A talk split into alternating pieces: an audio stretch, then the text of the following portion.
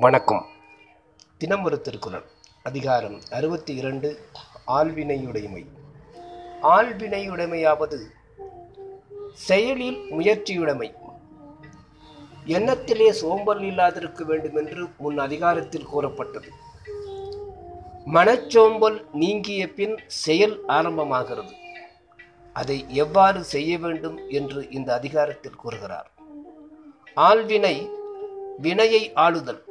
அதாவது செயலை திறம்பட செய்தல் என்ற பொருளுடையது. குரல் எண் அறுநூற்றி பதினொன்று.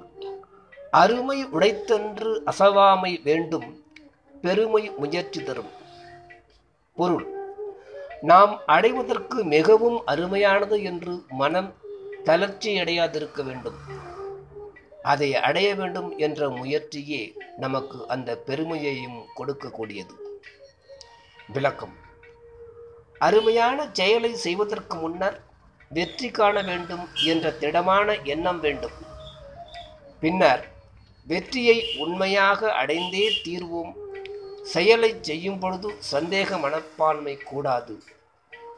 அசைவு தளர்ச்சி சோம்பல் மடி என்பன ஒரு பொருட்சொற்கள் அசைவுக்கு மறுதலை அசவாமை.